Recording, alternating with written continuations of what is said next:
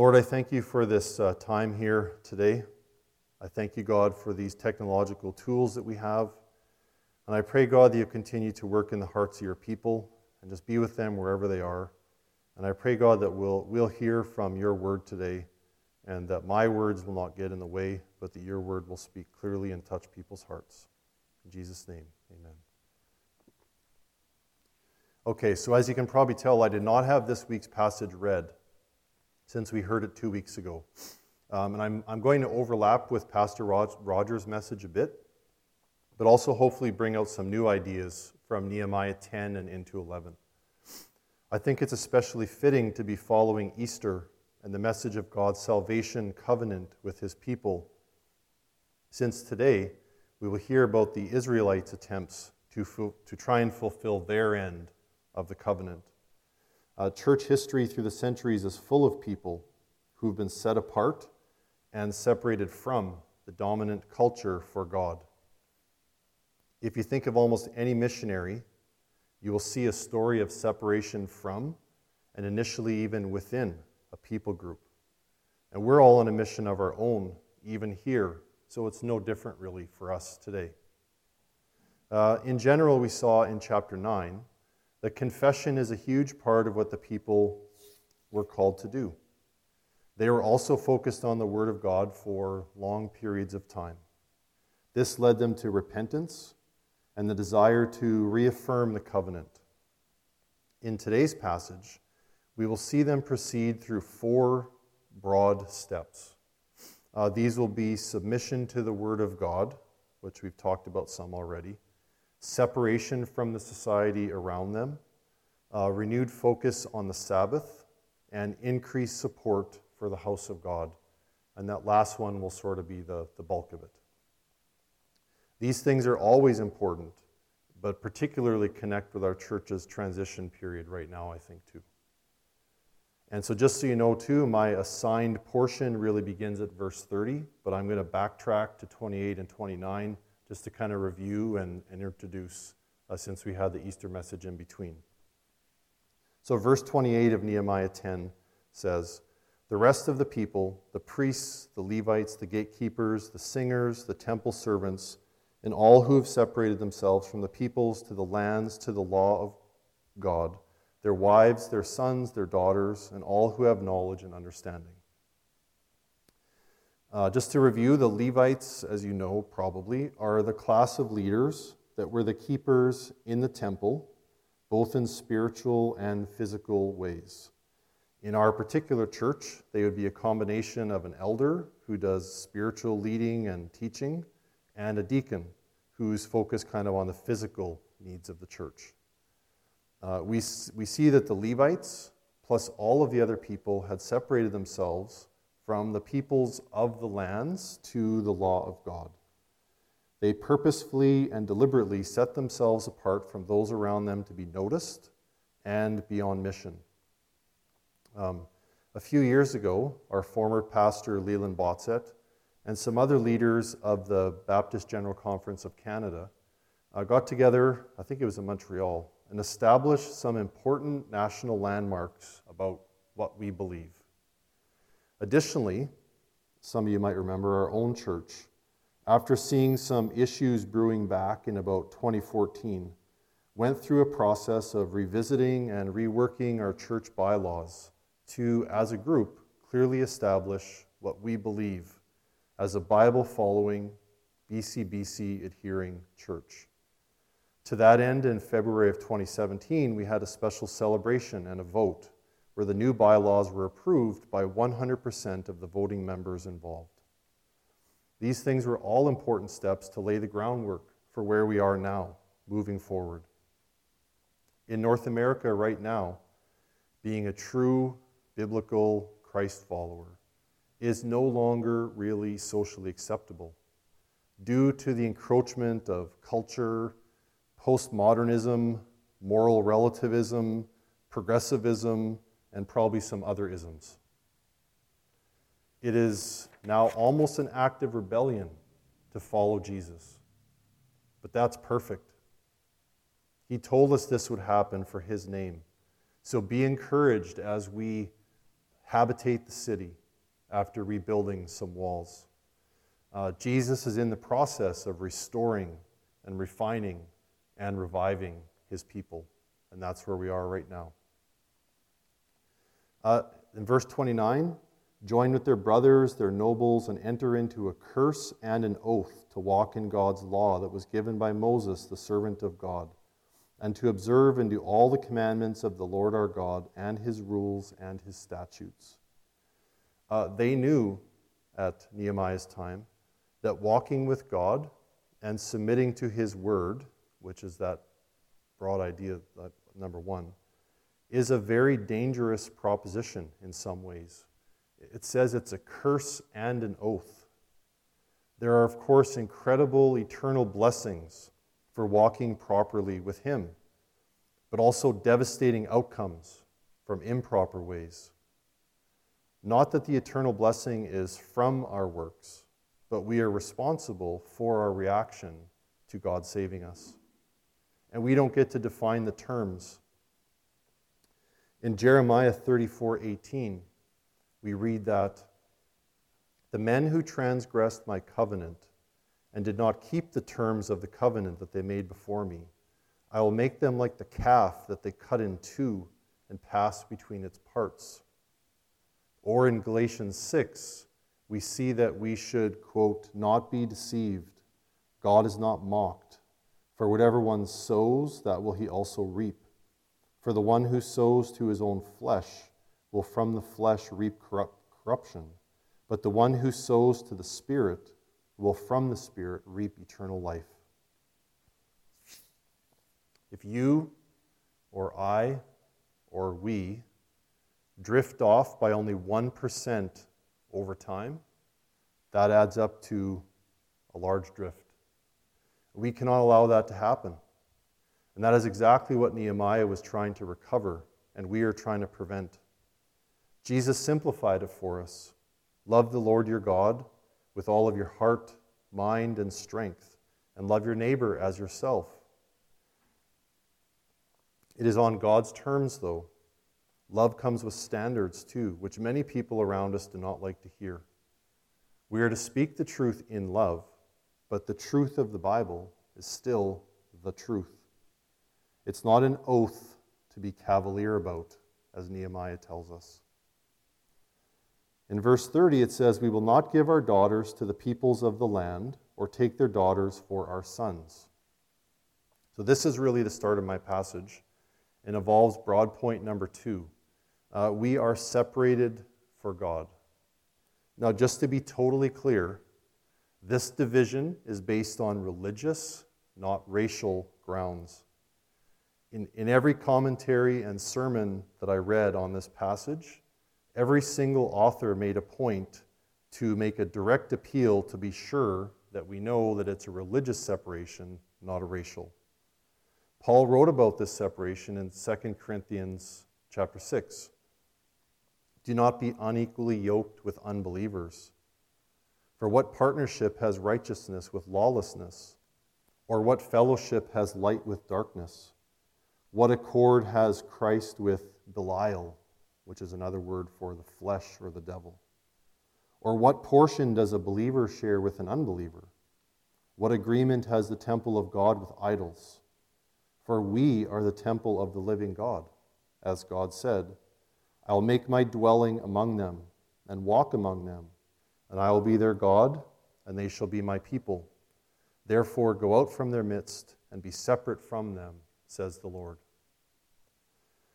There, at Nehemiah's time, there had been some social and economic benefits of intermarriage with the polytheistic people living in the region of Israel. Nehemiah tells us that that needed to stop as they were moving forward. And I will talk about being in the world, uh, not of the world, a bit later in this message. But for now, let's just establish that God Himself commands us to not be unequally yoked with unbelievers, and even specifies marriage specifically, and that we are to, quote, be separate in our beliefs. In verse 31, and if the peoples of the land bring in goods or any grain on the Sabbath day to sell, we will not buy from them on the Sabbath or on a holy day. And we will forego the crops of the seventh year and the exaction of every debt. The third broad point of this passage is the rules and ideas regarding the Sabbath, or the day of rest on the seventh day, or the year of rest in the seventh year. As you likely know, this has become one of the, I guess, controversial parts of church life for some. Uh, a friend with a busy family once told me that a different friend of his criticized him for doing laundry on a Sunday because he and the machines were working. On the other hand, when our daughters were playing soccer for many years, their games were often on Sundays. And since there were three Christian girls on the team, upon our request, our coach, thankfully, made every attempt to have home and away games scheduled after 2 o'clock so that the three girls could play. I think there's something to be shown for standing up for God, even if we're criticized or it's difficult. In the passage, the peoples of the land are non Jewish, and the Jews themselves had previously used this as a loophole to justify doing business on the Sabbath, since the peoples did not observe the Sabbath. Obviously, as we know, the command regarding the Sabbath comes from the Ten Commandments. Remember the Sabbath day to keep it holy. Six days shall you labor and do all your work, but the seventh day is a Sabbath to the Lord your God. On it you shall not do any work, you or your son or your daughter, your male servant or your female servant, or your livestock, or the sojourner who is within your gates. For in six days the Lord made heaven and earth, the sea and all that is in them and rested on the seventh day. Therefore, the Lord blessed the Sabbath day and made it holy. The key to remember is that the Sabbath is about trusting God every day, every week, and every seven years. Also, at their time, the foregoing of the crops on the seventh year was about forgiving debts. As we saw last week, our debt is already paid in full. Jesus paid the price for us. We simply need to hear the good news, repent of our sins, confess our need for God, and then trust that He will carry us the rest of the way home.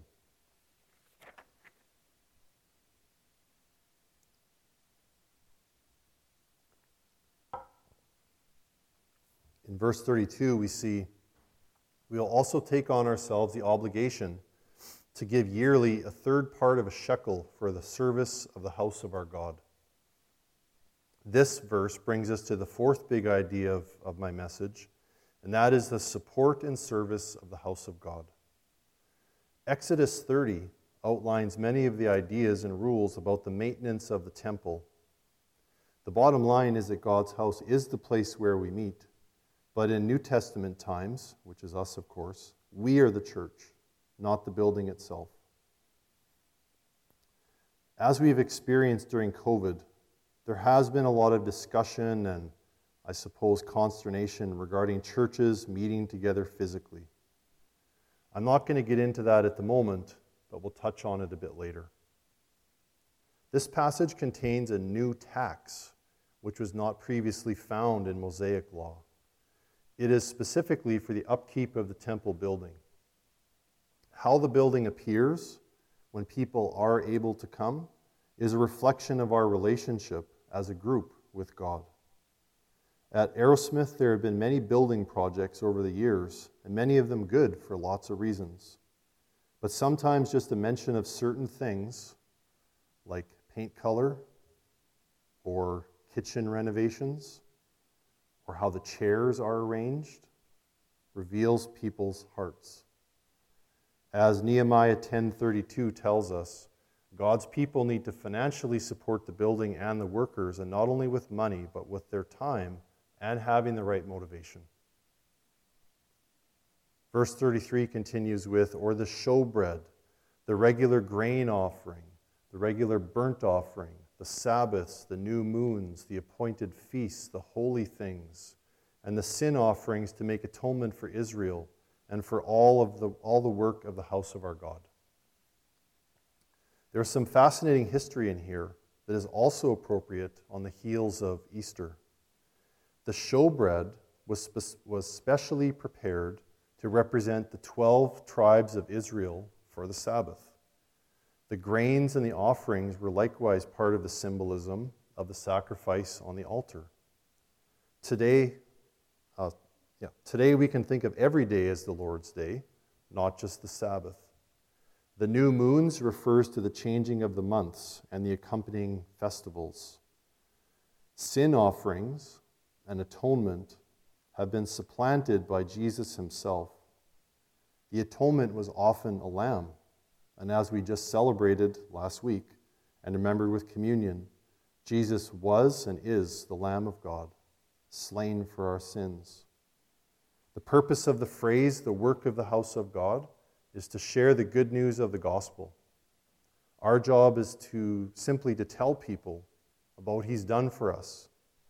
We have seen that with things like baptisms and even the 4 H's. We support the work in many ways. And we should also remember Jesus' sacrifice often.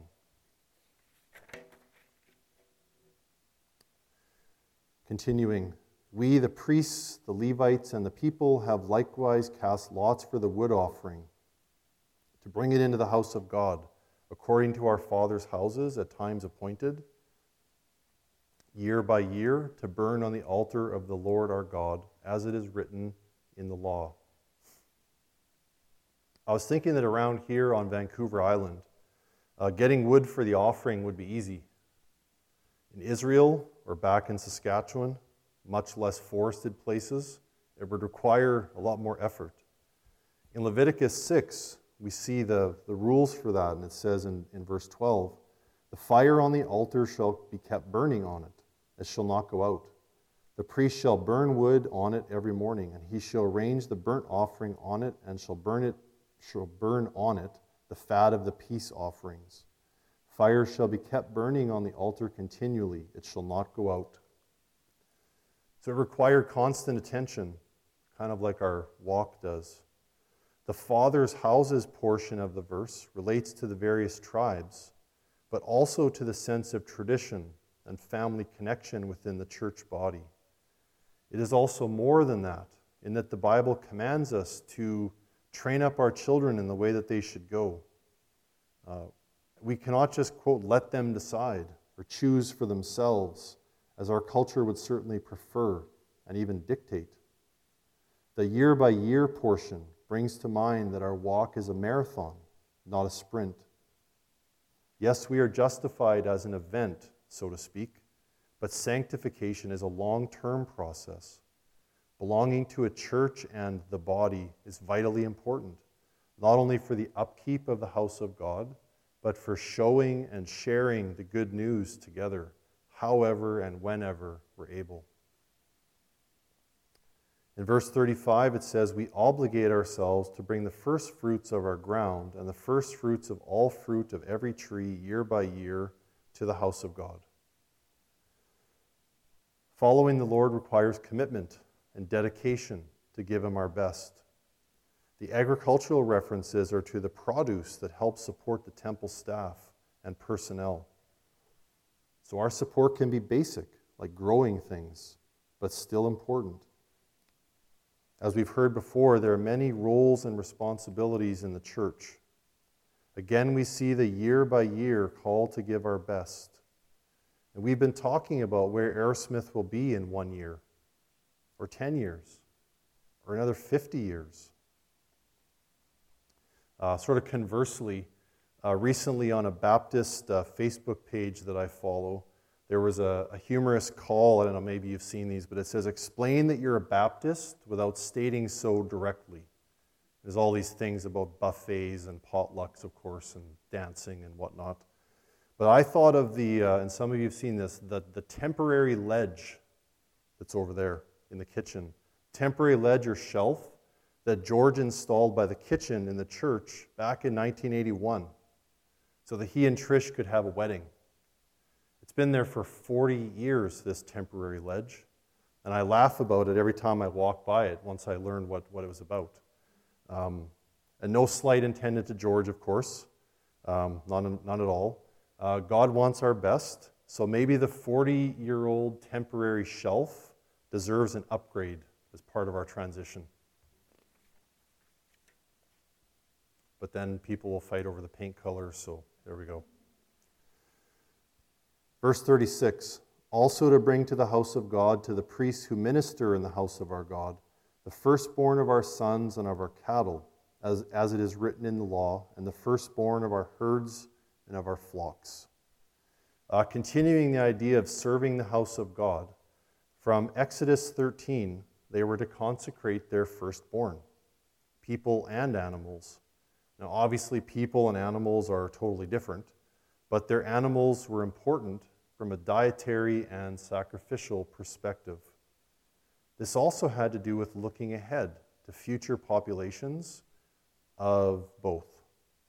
And the idea of, of tithing people is interesting in terms of raising up and giving over future leaders for all kinds of God's work. Raising up leaders is something that Pastor Leland did with his Second Timothy group years ago. Years ago. And, and we're aiming to continue this trend through our transition process. So I'd ask you to, to please pray for the next generation of church leaders here at our church and more broadly.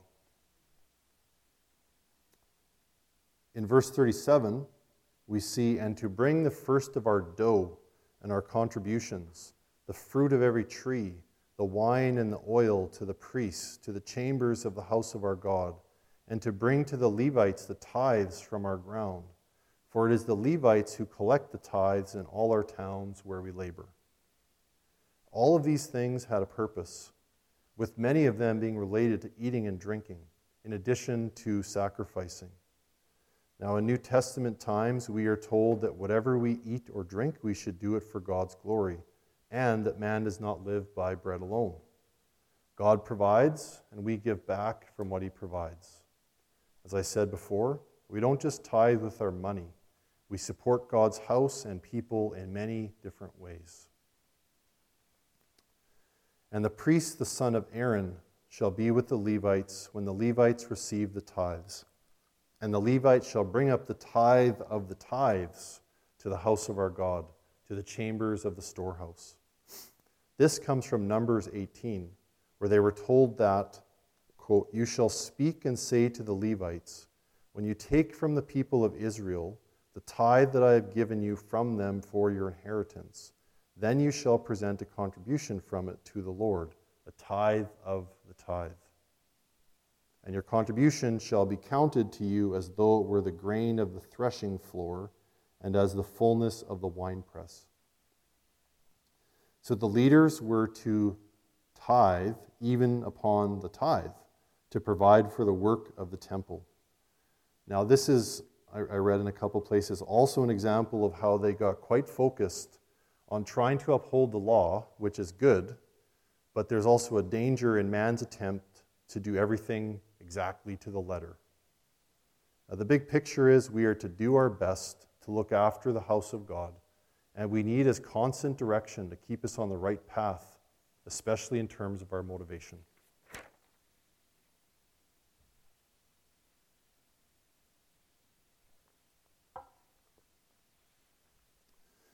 Verse 39 says, For the people of Israel and the sons of Levi shall bring the contribution of grain, wine, and oil to the chambers, where the vessels of the sanctuary are, as well as the priests who minister, and the gatekeepers and the singers. We will not neglect the house of our God. An interesting idea that I read about their time in this passage is that the temple is a, a talisman or symbolic idea, but also an actual place. But it's not meant to become a physical burden either. During COVID, we have done our best to balance meeting together with being a good example through respecting the health authority. And I know that some people think that the church in general should have been being maybe more disobedient this last while, um, but I'm not sure that we would gain a lot of support. And also, if it is that we are being persecuted, then that was and is part of God's plan for our lives. That's, he promised us that. When it says to not neglect the house of God, it means the place and the people. As Arrowsmith is going through a transition, please prayerfully consider how you can get involved in serving the people if you're not already doing something. We need all hands on deck. We all miss meeting together. But there are things we can do in the meantime, such as love, forgive, praise, proclaim, rejoice, suffer, grieve, support, share, and even baptize. And there's lots of more things too. Now, in the first part of chapter 11, it signals kind of a new direction in, in this book of Nehemiah. And the first verse says Now the leaders of the people lived in Jerusalem, and the rest of the people cast lots to bring out of ten, sorry, bring one out of ten to live in Jerusalem, the holy city, while nine out of ten remained in the other towns. As I said, this is the start of a new direction in this book, and the book starts to record the repopulation of the city. The list that follows is not a rabble of refugees, but a strategic attempt to shine in the darkness. 1 John 2 says that we should, quote, not love the world or the things in the world. If anyone loves the world, the love of the Father is not in him. For all that is in the world, the desires of the flesh and the desires of the eyes and pride of life, it is not from the Father, but is from the world. And the world is passing away along with its desires, but whoever does the will of God abides forever. And from Matthew 5, we are to be the salt of the earth. But if salt has lost its taste, how shall its saltiness be restored? It is no longer good for anything except to be thrown out and trampled under people's feet. You are the light of the world. A city set on a hill cannot be hidden, nor do people light a lamp and put it under a basket, but on a stand, and it gives light to all in the house. In the same way, let your light shine before others, so that they may see your good works and give glory to your Father who's in heaven. We must read the room and know the situation we live in, but we should also not shelter ourselves and lose our influence. One good apple does not make a full barrel of rotten apples good, but we also have no influence if we don't engage with the lost, the hostile, and the broken. As Nehemiah needed God's intervention to restore the city, so do we. And in 2021, there's lots of rebuilding to be done in our society. Chapter 11, verse 2 states And all the people blessed all the men who willingly offered to live in Jerusalem. They are obedient and submissive to God, they are set apart. They are influencing the formerly shattered city. One tenth of the people decided to live in Jerusalem. We are to bless those that willingly sacrifice and act upon God's behalf for his purposes. And ultimately, that should be all of us in one way or another. Now, finally, in verse 3, it says, These are the chiefs of the province who lived in Jerusalem. But in the towns of Judah, everyone lived on his property in their towns. Israel, the priests, the Levites, the temple servants, and the descendants of Solomon's servants. And in Jerusalem lived certain of the sons of Judah and the sons of Benjamin. Of the sons of Judah, Athaiah, the son of Uzziah, son of Zechariah, son of Amariah, son of Shephatiah, son of Mahalalel, of the sons of Perez. Aside from the priests and officials, Israel also denotes regular people and citizens engaged in the mission. It's a cross section of society, just like us. Our church has a mission statement to passionately proclaim the glory of God in Christ for the joy of all people. There's a lot in there to think about and to consider moving forward. The Bible commands us to go and share the good news with all people. God commanded us to love Him and our neighbor. Sometimes we might not feel worthy of these things. Two of my favorite non biblical examples of the quote non worthy are from literature and the movies. In the Marvel Universe, Steve Rogers originally felt unworthy, but volunteered and then was chosen to fight and become Captain America because although small physically, his heart was in the right place. In The Lord of the Rings, Frodo Baggins, a lowly hobbit, offered to transport the Ring of Power when many more powerful beings proved themselves unworthy, mainly due to pride. Like Steve and Frodo and the Israelites, we need to submit humbly, commit to the cause, serve, and give our best as we strive to be God's hands and feet in the battle for the souls of his lost children that are all around us. Let's pray. Lord, I thank you for this time here today.